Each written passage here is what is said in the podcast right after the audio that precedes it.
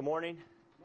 Wonderful to see you all here today. I just wanted to tell you that 1,859 men, women, and children living in Haiti will have a pair of shoes because of you and what you have done. I think it's. Those shoes were packaged up uh, this past Sunday night, and on Tuesday morning were picked up and headed to Haiti. And so I think that's a wonderful thing.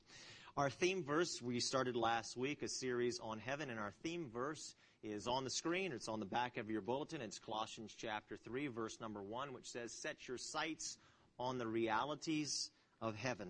I sent out a broadcast early this past week, and I just wanted to thank all of you who just, it was seemed like in a moment's time after it went out, I had a hundred responses to it. Uh, I was, I listed five different things that I asked uh, you to vote upon, which would be the top thing that you wanted to hear about. The first one was what was, what is the location of heaven? The second thing is, will we have physical bodies? The third thing is, is where are the dead now and what are they doing? The fourth one was, is there rewards in heaven? And the last one is, what's going to happen to this planet that we live on? What's going to happen to Earth in the future? And so I was just immediately got all these wonderful responses back. I just want to say thank you to you because your feedback actually is very, very important to us.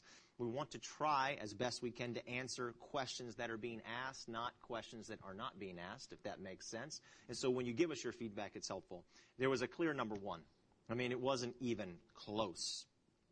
We got 10 times the amount of responses or votes for question number three as opposed to the second most chosen topic, voted on topic. And that is what we're going to talk about today. Where are the dead and what are the dead doing? So we're going to talk about that. And I also want to say before I start, I really appreciated some of the additional commentary that many of you uh, all gave me. Rather than just picking a number, you also gave me a few little thoughts, some comments, some whatever, and that was that was um, that was great. Uh, one person a little frustrated about the uh, heaven is going to be like Canada without Canadians. That I did not say, but was said on the video clip, and they just wanted to make clear that there will be Canadians in heaven. Period. So uh, wanted to say that. And uh, one person had a question about Harley Davidson's in heaven, or what? Somebody said, "Yeah, okay." Uh, will there be pets in heaven? Another person wanted to be able to dunk the basketball in heaven. They also just wanted that to be registered there. Uh, this was a, a really a good one. I think I enjoyed this one actually the most. One person didn't see it as options that I was asking to be voted upon. They saw it as I was giving them five questions and they were going to give me the answer. And so um, question number one was this. I actually wrote this down here. Question number one was, what's the location of heaven? They wrote back, I can't tell you. I've been sworn to secrecy. Uh, only, only the pure are allowed to know that answer. Question two, physical bodies in heaven. They just wrote no. Uh, question three, what are the dead doing? That it said they said some are in heaven and others are trying to earn their way in. Uh, question number four, are there going to be rewards in heaven? They said heaven is the reward. And the final question is, what's going to happen to this planet? And they said once we're gone, it's going to be recycled. So it must be a really, you know, environmentally conscious person. They did add one last uh, blurb at the end of it, which I thought was uh, very nice of them. They said, if you have any more questions, please let me know. I have all the answers. That was, I thought that was exceptional. Uh, I do want to clear up one thing. I got an email from one person uh, last week. I, I don't know who sent it. It was from one of those things you can't tell the sender or whatever. Anyway, and they what they heard me saying last week. So really, this message is a carryover from last week. So if you haven't heard last week, you can go right on our website and just listen to it. It probably would help you to put this whole thing in context. But they what they thought they heard me saying was that heaven's going to be more the same of what we have here on earth. It's going to continue. And for them, that thought was very depressing because um, it seems if there was probably some hurt and pain and stuff in this world. So here I want to be crystal clear. Uh, when Jesus talks about heaven, he talks about it in familiar terms, like there's going to be some familiarity. So here's the only fill in the blank that I have for you today, all right? Heaven will be familiar, but definitely not the same. So for some reason, last week anybody else heard me saying that, I want to be total, total clear it'll be familiar, but definitely not the same. The Bible says that heaven will be a place where there's no more death, there's no more crying, there's no more mourning, there's no more pain. In other words, if, if you could take all of the problems that you experience on this planet and all the problems that you even know about on this planet, every single thing, and you just extracted it from this earth and you took it all out, now we're, we're at least at a starting point to start talking about what heaven's going to be like. Does that make sense? I hope that makes sense. Familiar, nowhere near the same. There's no sin, there's no sh- all that is pulled out. So there's going to be nothing to be like depressed and hurt about. All right. I just want to say that. All right. Derek already said this, that you can send your text messages. So if you have your phone and you want to silence your phone now, that's always a helpful thing to do. But the uh, number is right there. So as I talk, we realize that, you know, probably as, you know, I'm talking about this maybe immediately right on the spot, the question, just text it. Derek's going to get the text. He's going to write it down. We're going to save 10 minutes at the end. And I don't have all the answers. Let me say that now. But we're going to do our best to try to just talk this thing through. Okay? All right, wonderful. Before I go any further, let's just stop and ask God to please help us today as we talk about heaven and hell. Heavenly Father, I just thank you, God, that you have prepared a place so awesome like heaven that you described to us. We know very uh, little about it, but the little that we do know sounds incredible. And uh, Lord, I just pray that you would be with us this morning and that you would speak to us and guide us through your word. In Jesus' name, amen. Okay. Uh, hey, Doug, could you do me a favor? Could you bring that whiteboard over here? Uh, we're gonna. This is gonna be slightly teachy this morning, so I just wanted to warn you. Okay, it's gonna be slightly uh, teachy this morning. I want to go through some things that can. Anyway, thank you very much. How about a hand for Doug right there? Good man. Good man. I like the shorts there too. Excellent. All right. So when we talk about people uh, dying, somebody dies, we say, well, they've gone to heaven or they've gone to hell, right? So they go one of two places. Now, according to the Bible, heaven is a very real place. I think the numbers in America are something like 90 plus percent of the people believe in heaven, and about 50 percent of Americans believe in hell. Well, Jesus was 100% on believing in hell. He really believed in a place called hell. Matter of fact, Jesus Christ talked more about hell than anybody else in the Bible did. So I talked about it a lot. Now, when he talked about it, he used this word called Gehenna. And this is actually going to be important. It's a G E H E N N A. Gehenna. Gehenna is actually a, a, lo- a location outside of Jerusalem. It was a trash dump outside of Jerusalem in Jesus' day, also called the Valley of Hinnom, H I N N O M. And it was commonly referred to as hell. It was the figur- figurative equivalent to hell. This word here, Gehenna. So it's this trash dump where all the trash was taken, or the, the bodies of dead animals were taken, and a fire constantly burned there, and they were thrown in the fire there in Gehenna. Now, thousands of years before Christ's time, uh, people that worship this god called Baal, B A A L, would take their children to Gehenna, the valley of Hinnom, and they would sacrifice their children in the fires of Gehenna. And so when Jesus Christ talks about hell, this is important, he uses the word Gehenna. It's very important. He would talk about it, he'd say hell. All right, now he lets us know that it is a place to really, really, really be avoided. Uh, he does that in a number of places. Let me give you one. I think he makes the point pretty clear in Matthew chapter 5. He says, If your right eye causes you to sin, you should gouge it out and throw it away. It is better for you to lose one part of your body than your whole body be thrown into hell. And if your right hand causes you to sin, cut it off and throw it away. It is better for you to lose one part of your body than your whole body be thrown into hell. Now, wow. I mean, think about that, everybody. He's saying it's better for you to go around gouging out your eyes and cutting your hands off than to be sent to hell. He's trying to get, he's trying to get our attention, trying to make a point. Hell is a place to be avoided at all cost. The sad reality is, is that the Bible indicates that hell will not be empty. And when I mean empty, there will be people there. There will be people there. But for now, it seems as if hell is completely empty. And more on that in just a moment. God did not build hell for people, though people will go. Matthew 25, 41, Jesus Christ speaking, he says, The eternal fire, speaking of hell, was prepared or built, was prepared or built for the devil and his angels. Now, I want to try to clear up some confusion here. Okay, so this is Gehenna. When Jesus Christ talks about hell, he's talking about this right here. All right? Sometimes it becomes confused with this. Many people think these two things, that's a D, Hades, H A D E S, Hades. Hades and Gehenna are not the same place. Uh, I, for much of my life, thought that these two places, hell, Hades, Gehenna, all this was one, and one, it was all the same place, just a different name for all the same place. It's not. There is a place called Hades, which is called the abode or the place of the dead. And it is not hell. It's clearly in the scriptures not hell. Jesus Christ never mixes the two together. They're two completely different places. All right.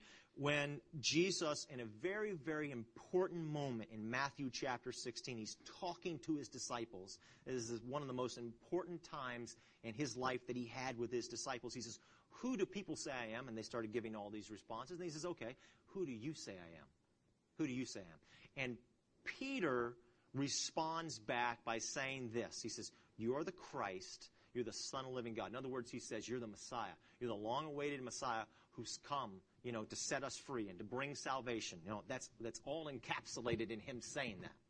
And then Jesus responds back to Peter and saying, you know, it's on that confession, Peter, that I'm going to build my church. And then, and I put it on your outline, he says this, Matthew 16, 18. And the gates of Hades, not hell, not, not hell. So I was often taught that the gates of hell will not overcome it. But that's not the word that Jesus Christ uses. He's very specific. He says, not the gates of Hades, the place of death where all those who die go to. Everybody goes to Hades. The gates of Hades will not overcome it. So there's some gates there that will hold back. And he said, won't overcome it. Now, look at this. Revelation 1, verse number 18. Jesus Christ speaking after his death on the cross and his resurrection, he says this about those gates and about keys to that gate. He says, I am the living one. I was dead, and behold, I am alive forever and ever, and I hold the keys to death and Hades. In other words, Jesus Christ is saying, okay, I have got the keys. Everybody that dies goes into Hades, and he's now saying, I have got the keys to those gates, to open those gates, and to let people out. That's very important.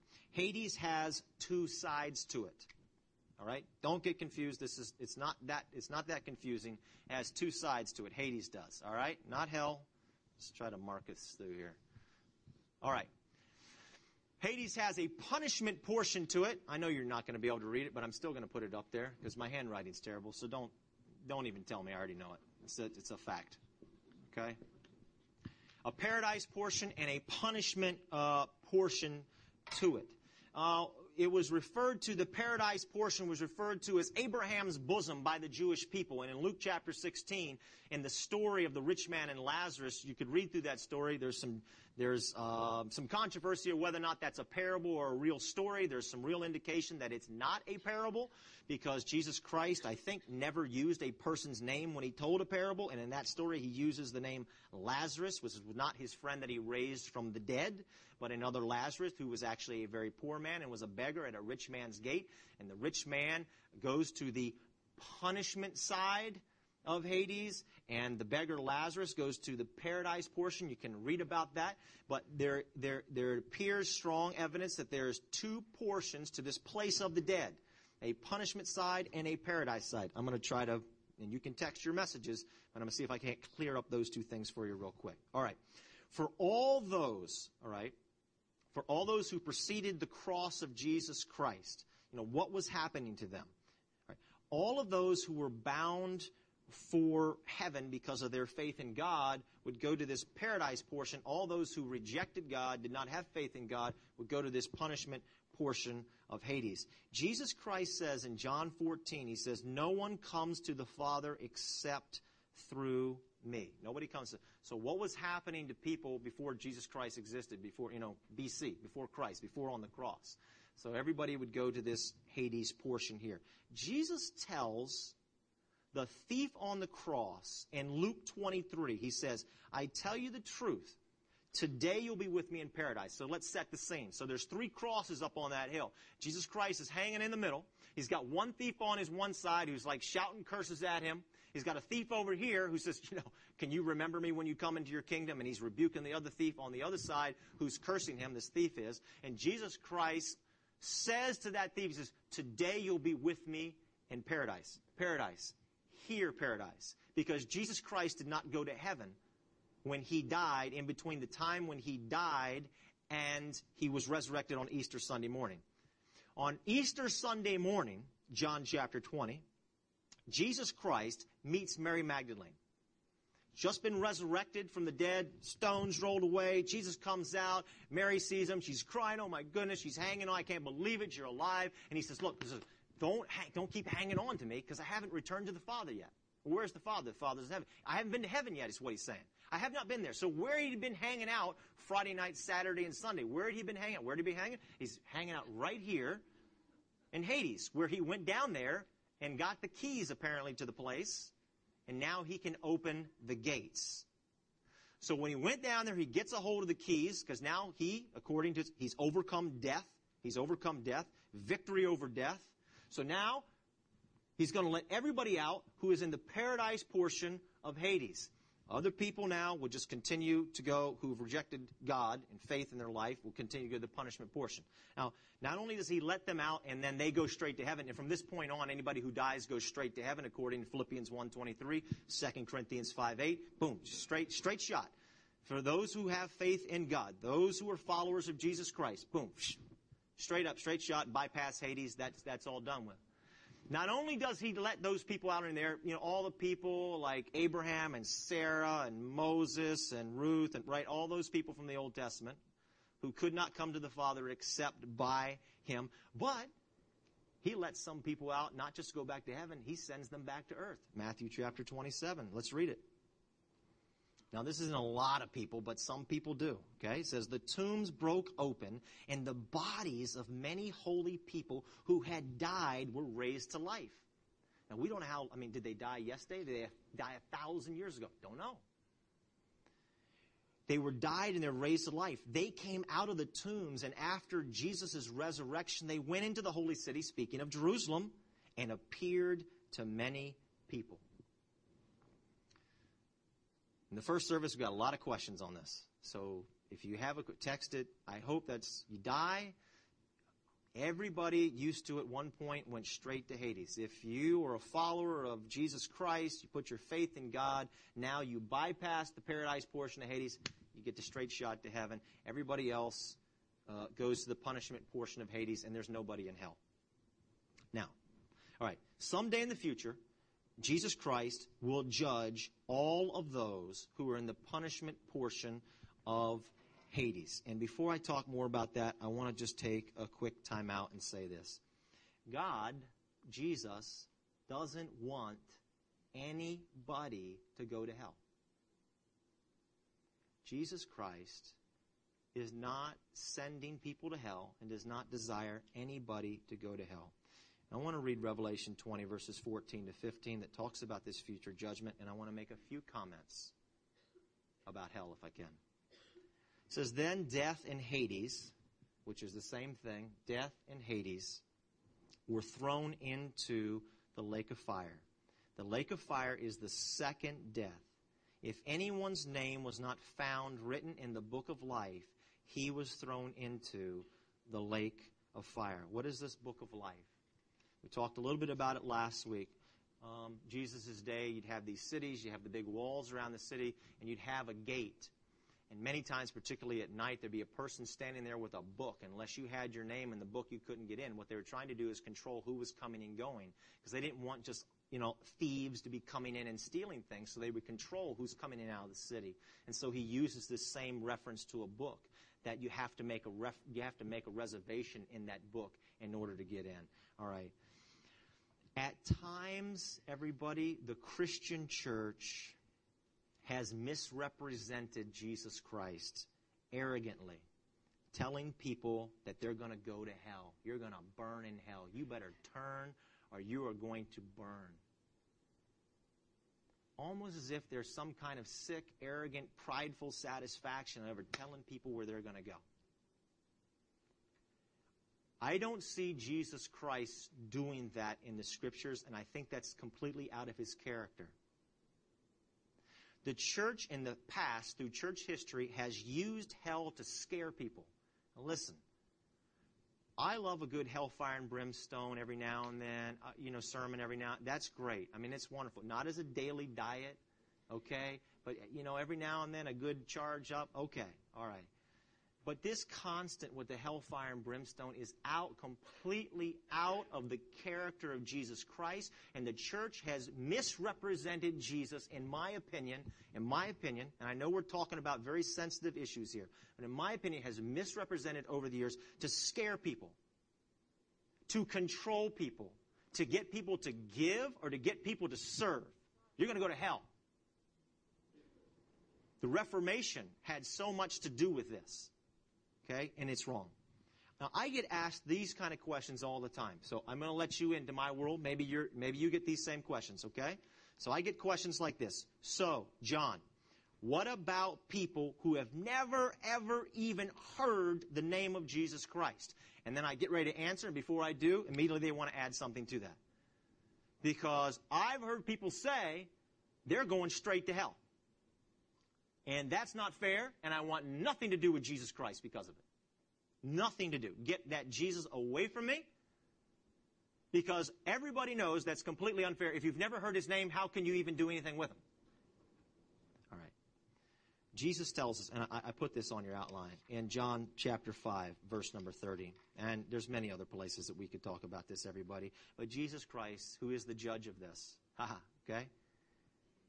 See, when, when, when, when that judgment day comes for all of us, comes for you and me, here's the good news. It's not going to be that person who's telling you that that person's going to hell, blah, blah, that's going to sit on that throne. And it's not going to be me sitting on that throne. And it's not going to be you sitting on that throne making those judgment calls. Jesus Christ says, I am the just judge. So the immediate response that I give to every single person who would ask me a question like that I say, you have nothing to worry about. Open your heart to Jesus Christ. He is the just judge. He knows exactly what to do. Thank God, no fallible human being has to make those kinds of calls. He is the just judge. They say, well, wait, wait, wait, wait a minute, John. What about those people who grew up maybe in a church and Jesus Christ was misrepresented to them? Like all kinds of stuff was said to them about Jesus, and it hurt them, and it drove them. What about them? I said, Jesus Christ is the just. They said, John, what about people who've been abused by the church? What about people who've been hurt by the church? Physically, emotionally. What about people who've been lied to by the church or been tried to control? I say, Jesus Christ. They said, you know, those people ran from Jesus Christ because of what uh, some other Christian said about you. And they ran as fast as they could go. They're headed to hell, right? I say, Jesus Christ, the just judge. I can't tell you how strongly I believe about that. Now, you want to ask me, do I think that Jesus Christ is the way, the truth, and life? 100%, everybody. If you're confused right now, I want to tell you 100%. Jesus Christ is the way, the truth, and the life. And Jesus Christ is also the just judge and he will do the right thing. For people who are so hopped up wanting to send people to hell, just tell them they're going to go to hell or something. I don't know, but this is it's a little wacky. That's all I'm going to say about that, and I'm sorry if that doesn't make sense. Uh, the good news is, is that you and I sit here this morning, okay, and some of us I know have been hurt by church. Some of us have been offended and offended by other Christians who said they were speaking in the name of Jesus Christ. But the good news is okay. With all that hurt and pain aside for just one second, we all sit here this morning and we can know the truth that Jesus Christ took our place on that cross because he loves us so much. He paid our penalty, and by the grace of Jesus Christ, he offers us heaven. He offers it to us as a gift. but we also have a responsibility to respond to Him. We just can't sit there with our hands behind our back. We have this responsibility that we have to then respond to the gift and take the gift from Him. That's the good news, and that also is a responsibility on our parts that we need to make sure that we individually make it clear with God where we stand. The Bible says, choose this day who you'll serve. And He offers us nothing but love and His grace. Okay, we're going to switch gears. As exciting as all that is, we are going to switch gears. What are people in heaven doing now? What are people in heaven doing now? The Bible says they're laughing, they're singing, they're making music. It even says they're partying, they're cheering. And here's something I really want to focus on as I conclude this out. They have awareness. They have awareness in heaven of what is going on here on earth. Hebrews 12, 1. Right after Hebrews 11, this great chapter which we call Faith's Hall of Fame, people who just were followers of God, who are listed all through there. Then Hebrews 12 starts off this way. Therefore, since we are surrounded by such a huge crowd of witnesses, let me describe as best I can what I think is being said here. Because it's talking about this huge crowd of witnesses or people that are in heaven. This cloud, this crowd is surrounding. It is like earth, everybody. Earth is like center court at the final four, all right? It's like earth is center court. And in the stands surrounding that are all the people who are in heaven today all those people who one day they had been in the paradise portion of Hades, and all those who received Jesus Christ after the cross and went straight to heaven, all of them now are in heaven, and they're like in the stands. And what are they doing? What are you doing if you're at a basketball game? Well, if you're a fan of basketball, right? You're not out in the concourse getting some french fries. If you're like me, you're like totally focused on what's going on on center court. And that, that is the, that is the sentiment of what Hebrews 12 is telling us. That they're watching and they're aware of what's going on down here on planet Earth. It's center stage. Matthew 17. We brought it up last week. So we've got Jesus Christ just before he goes to the cross. He goes up on this high mountain that you can see all of Israel, and he's got Peter, James, and John with him.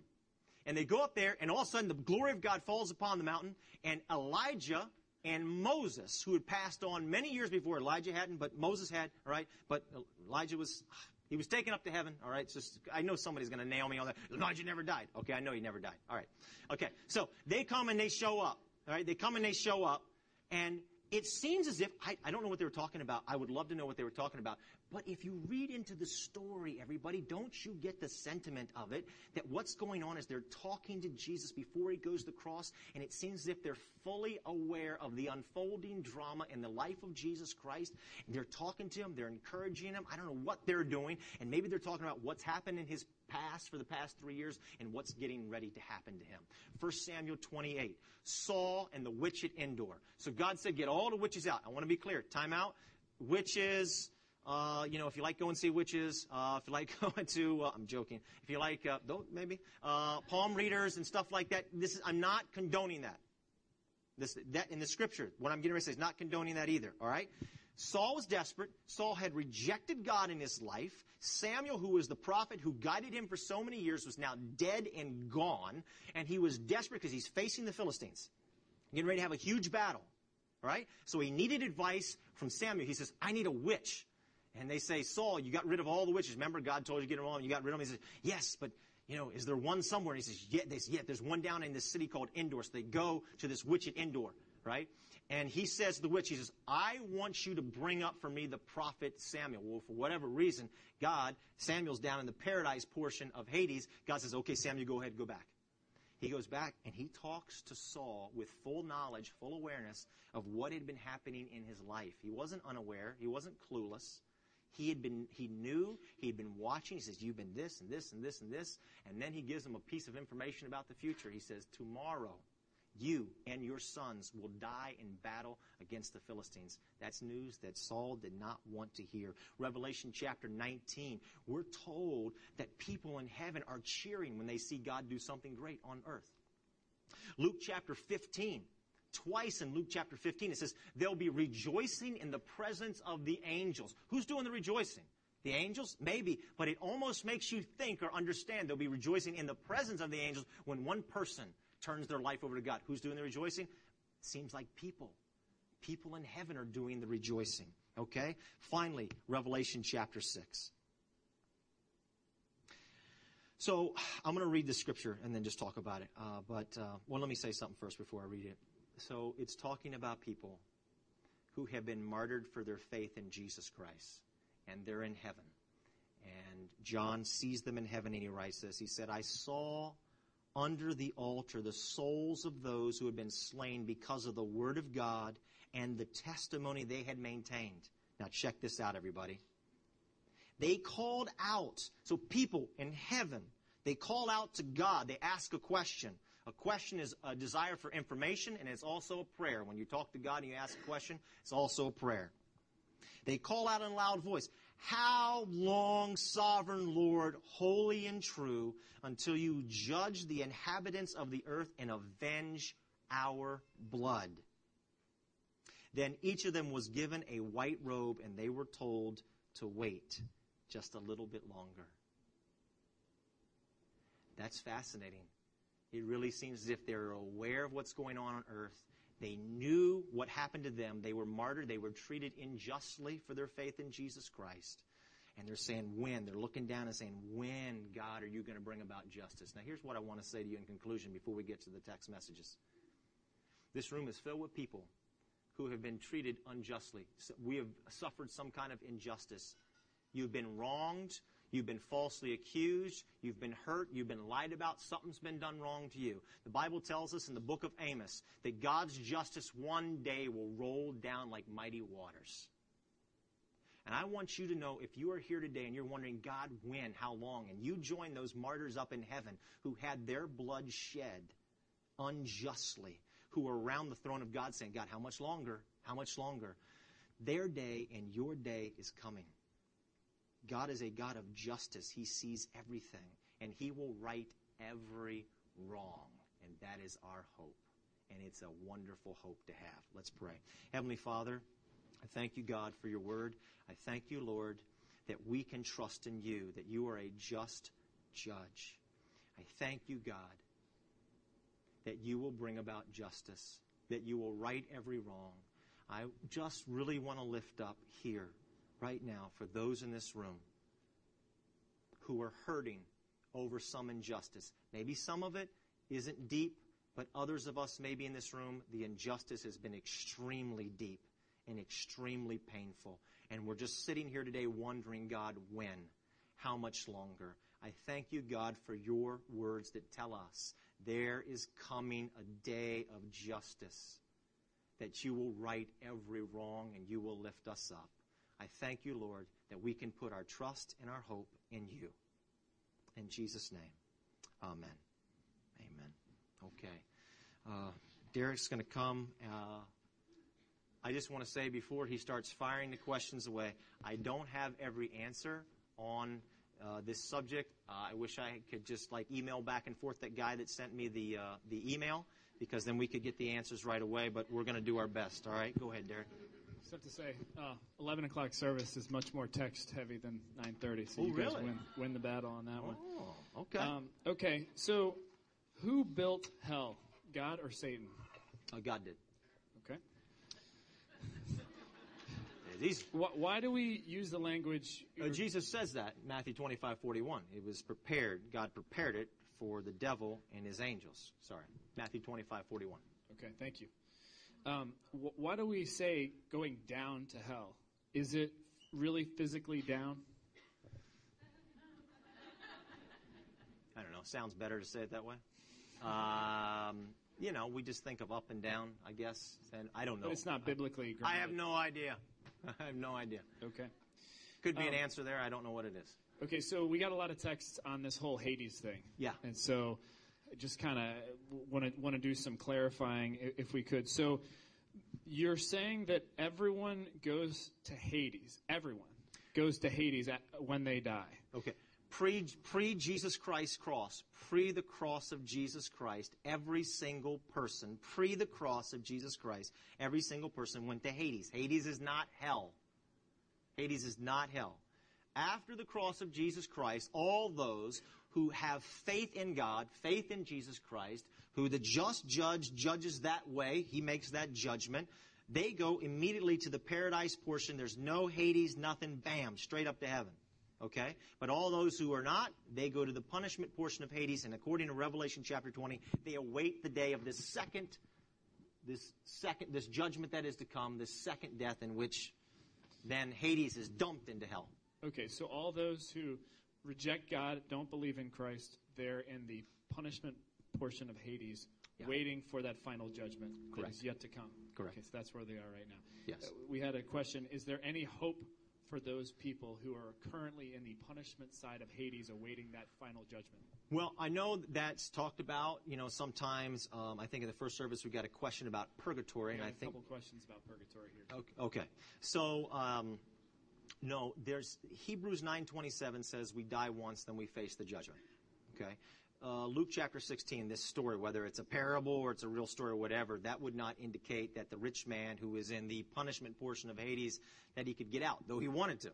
Uh, and he, he, he couldn't he could not get out. So from Scripture, there is zero indication that we die and then we can, you know, have another shot at it. We can make some right some wrongs. That you know, this is this is our time. This is our time now to make our decisions. And I think that's why the Bible encourages us in many different places. Today is the day of your salvation. Choose this day who you will serve. Things like that. It's it's now. It's it's today. It's it's today that we make those decisions. We don't make decisions in Hades. Okay.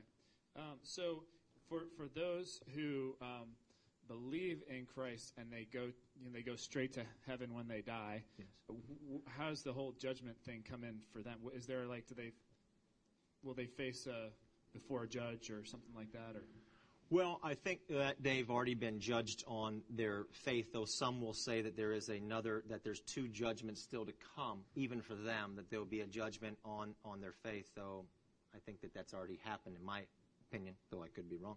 But uh, then there's a later judgment that's a judgment of rewards, and I know some people really want to hear about rewards, and I'm not going to talk about that now, but there is this because the Bible does talk a lot, a lot about rewards in heaven. Not that there's different levels of heaven. There's like a VIP section and people on the, you know, kind of in the cheap seats or whatever. Not that, but there is, but there also indicates that that there are rewards in in hell, and I mean rewards in a bad way for people who have done really heinous things. That they will be judged on what they did, and for people like look, Mother Teresa and I, you know, there's going to this massive gap. Uh, That's all I'm saying. And not like I'm going to be up there and my lips going to be hanging and saying, "Oh gosh, she got so much more than I do." You know that, but you, you know, you know, what I'm saying there won't be that competition, but there will. See, anyway, we'll do that later.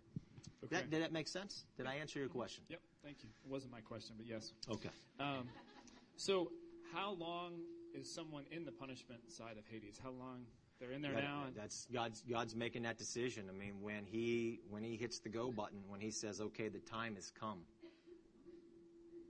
I when he hits it and says, "Time's come," it's coming back. okay. I want to switch over to the heaven side. We had a lot of questions on that side too. Okay. So, um, so we you talked about how uh, you know people in heaven are aware of what's going on here on the earth. So, uh, do the people in heaven miss us? Miss us who are, we're still here? Do they miss us? You have to ask them that. I don't know. Um, they Well, might, let me- might, me- might be me- glad to be out of some of our lives. Uh, I don't know. Do they miss us? Uh, Well, let me let me let me rephrase it another way. you if, never if- know. if- I'm just if- saying. if folks in heaven are aware of what's going on on the earth, Yeah. then um, and they see maybe all this suffering or they see stuff that we're doing that's just man that just grieves their heart how, Yeah. so how, but how could there be no sorrow no pain no tears if they're seeing what's going on That is, it's actually a very confusing thing, and there's lots of talk and there's lots of imagination, and that's all we can do. We can string together the facts that we know, the clues that we have, and then we can imagine. And some people do a lot of imagination. They say, well, okay, if, if then I can see what's going on down on earth, and I can see those close to me, and I can see the suffering and pain, how can heaven be a place without pain? Because then I'm hurting for what's going on. You know what? And there's no good, clear, wonderful answer to that. There does seem to be awareness, but there does not, but it's not a place of pain. But so there's somehow, there's some way of dealing with that which I do not understand. It's the best I can do. I've thought about that one too. I don't have a good answer. um, is there free will in heaven Well, heaven, heaven is a place of love, and where there is love, there has to be free will. So yes, there's free will in heaven. Someone was wondering you know, why wouldn't someone who is in heaven and saw this, you know, maybe their loved ones making poor decisions, what they would want to come down and, you know, help out or, you know, whatever. And if they had free will, they could do that. Am I making sense? It wasn't my question. Don't look at me like that, man. It's one of these guys. I was trying to figure out what to say to that, you know. Uh, I wasn't going in that direction when you talked about free will, because normally the person says free will in heaven, free will on earth. People can choose the wrong on earth. Can't they choose the wrong in heaven? Then what happens then? So there is, you got to be free will in heaven because it's a place of love, but uh, some dynamic has obviously changed in some major way. Um, that that the same thing is not going to happen in heaven that has happened here on earth. We'll get more into that in the weeks to come, but Okay, thank you. Um, so there's some people out there who claim that they can talk to the dead, that they have talked to the dead, and actually will bring back a message that kind of almost like proves, at least to certain people, that they're talking to the dead. And don't worry, we're not, we're not getting too crazy here. But uh, does the Bible say anything about that? Does the Bible talk anything about being able to communicate, people here on earth being able to communicate with the dead? Well, other than the Bible indicating that you shouldn't have anything to do with that kind of stuff, the seances or anything like that, and I think in the case of what I was trying to say earlier with Saul and the witch of Endor, that God says that's clearly wrong. Don't have anything to do that. So uh, he's not condoning. He's not condoning, uh, you know, what Saul has done. Though even he sends back Samuel to make right. And some people might even question, was that really Samuel? Whatever. But I mean, it seems as if uh, it was, and he really, he, I mean, he really he seemed to speak the truth. Um, but can they speak to the dead? I, you know, we live in a we live in a world that the Bible talks about is filled with all kinds of spirits and spiritual forces. And if you peeled back what we see in the natural, what would we really see? I mean, look, the Bible talk, doesn't talk about it in a hocus pocus way. There's a demon behind every bush, goofy stuff like that. But there is a, a, a, a world of angels and of demons. Um, I don't know. I haven't talked to the dead myself, so I don't know. Um, you mentioned this is the last question. You mentioned that people who've never heard about Jesus, but w- uh, where do people who worship God but not Jesus go? Well, there, you know, there again, and the kind of the what I was trying to say by that whole thing is traditional answers say, well, what about people who are followers of God but they reject Jesus Christ? You know, what happens? And you know, the way I was the way I was raised is is that you you I mean you would immediately respond, well, they're going to hell. Um, and here's and here, here's and my wife and I have wonderful conversations about this all the time. To me, it's crystal clear. But for, for her side, she says, you're crazy. So anyway, you guys can make that decision. I believe, I'm going to try to say this dead on if I can. Jesus Christ is the way, the truth, and life. He is the Messiah. He is the way, the only way to the Father. That's the good news.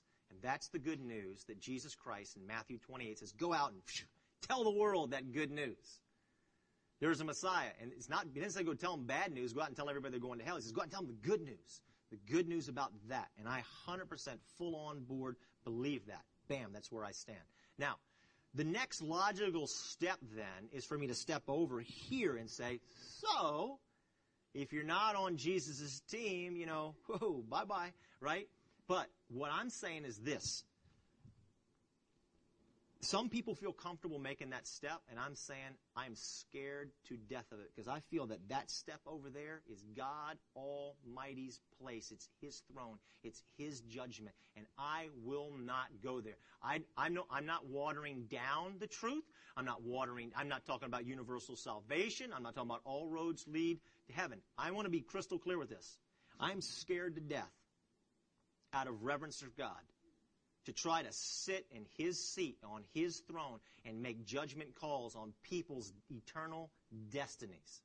But I will talk all day long about people, to people about Jesus Christ being the way, the truth, and life. I hope that makes sense. It, it just, every time I see on TV, when somebody's interviewed on TV, some evangelist or whatever, so you're telling that the people living in this area that have never heard the name of Jesus Christ before, they're going to hell, and that evangelist, so many say, yes. I just scream, I just, I physically have attacked the TV for it. Said, would you shut up? Don't say it. How can, how can you do that? That's God's decision. You know, all right. Krista, you know, my wife, we're going. Will you have her come up for the rebuttal? I should. I hope that does, isn't confusing. I just, I'm cautious. Maybe if you're comfortable with it and you're okay with doing that, that's up to you. I'm just saying, I feel like from scriptures that I can't take that step over here, that that's inappropriate for me to do. But I'll talk to people all day long about Jesus Christ being the Messiah. And I don't feel like I'm watering it down, so. Uh, just want to say thank you to everyone uh, who texted your questions. We appreciate that very much. Thank Thanks, you for sitting through this. Thanks for being here. God bless. Have a wonderful day. We'll continue this next week.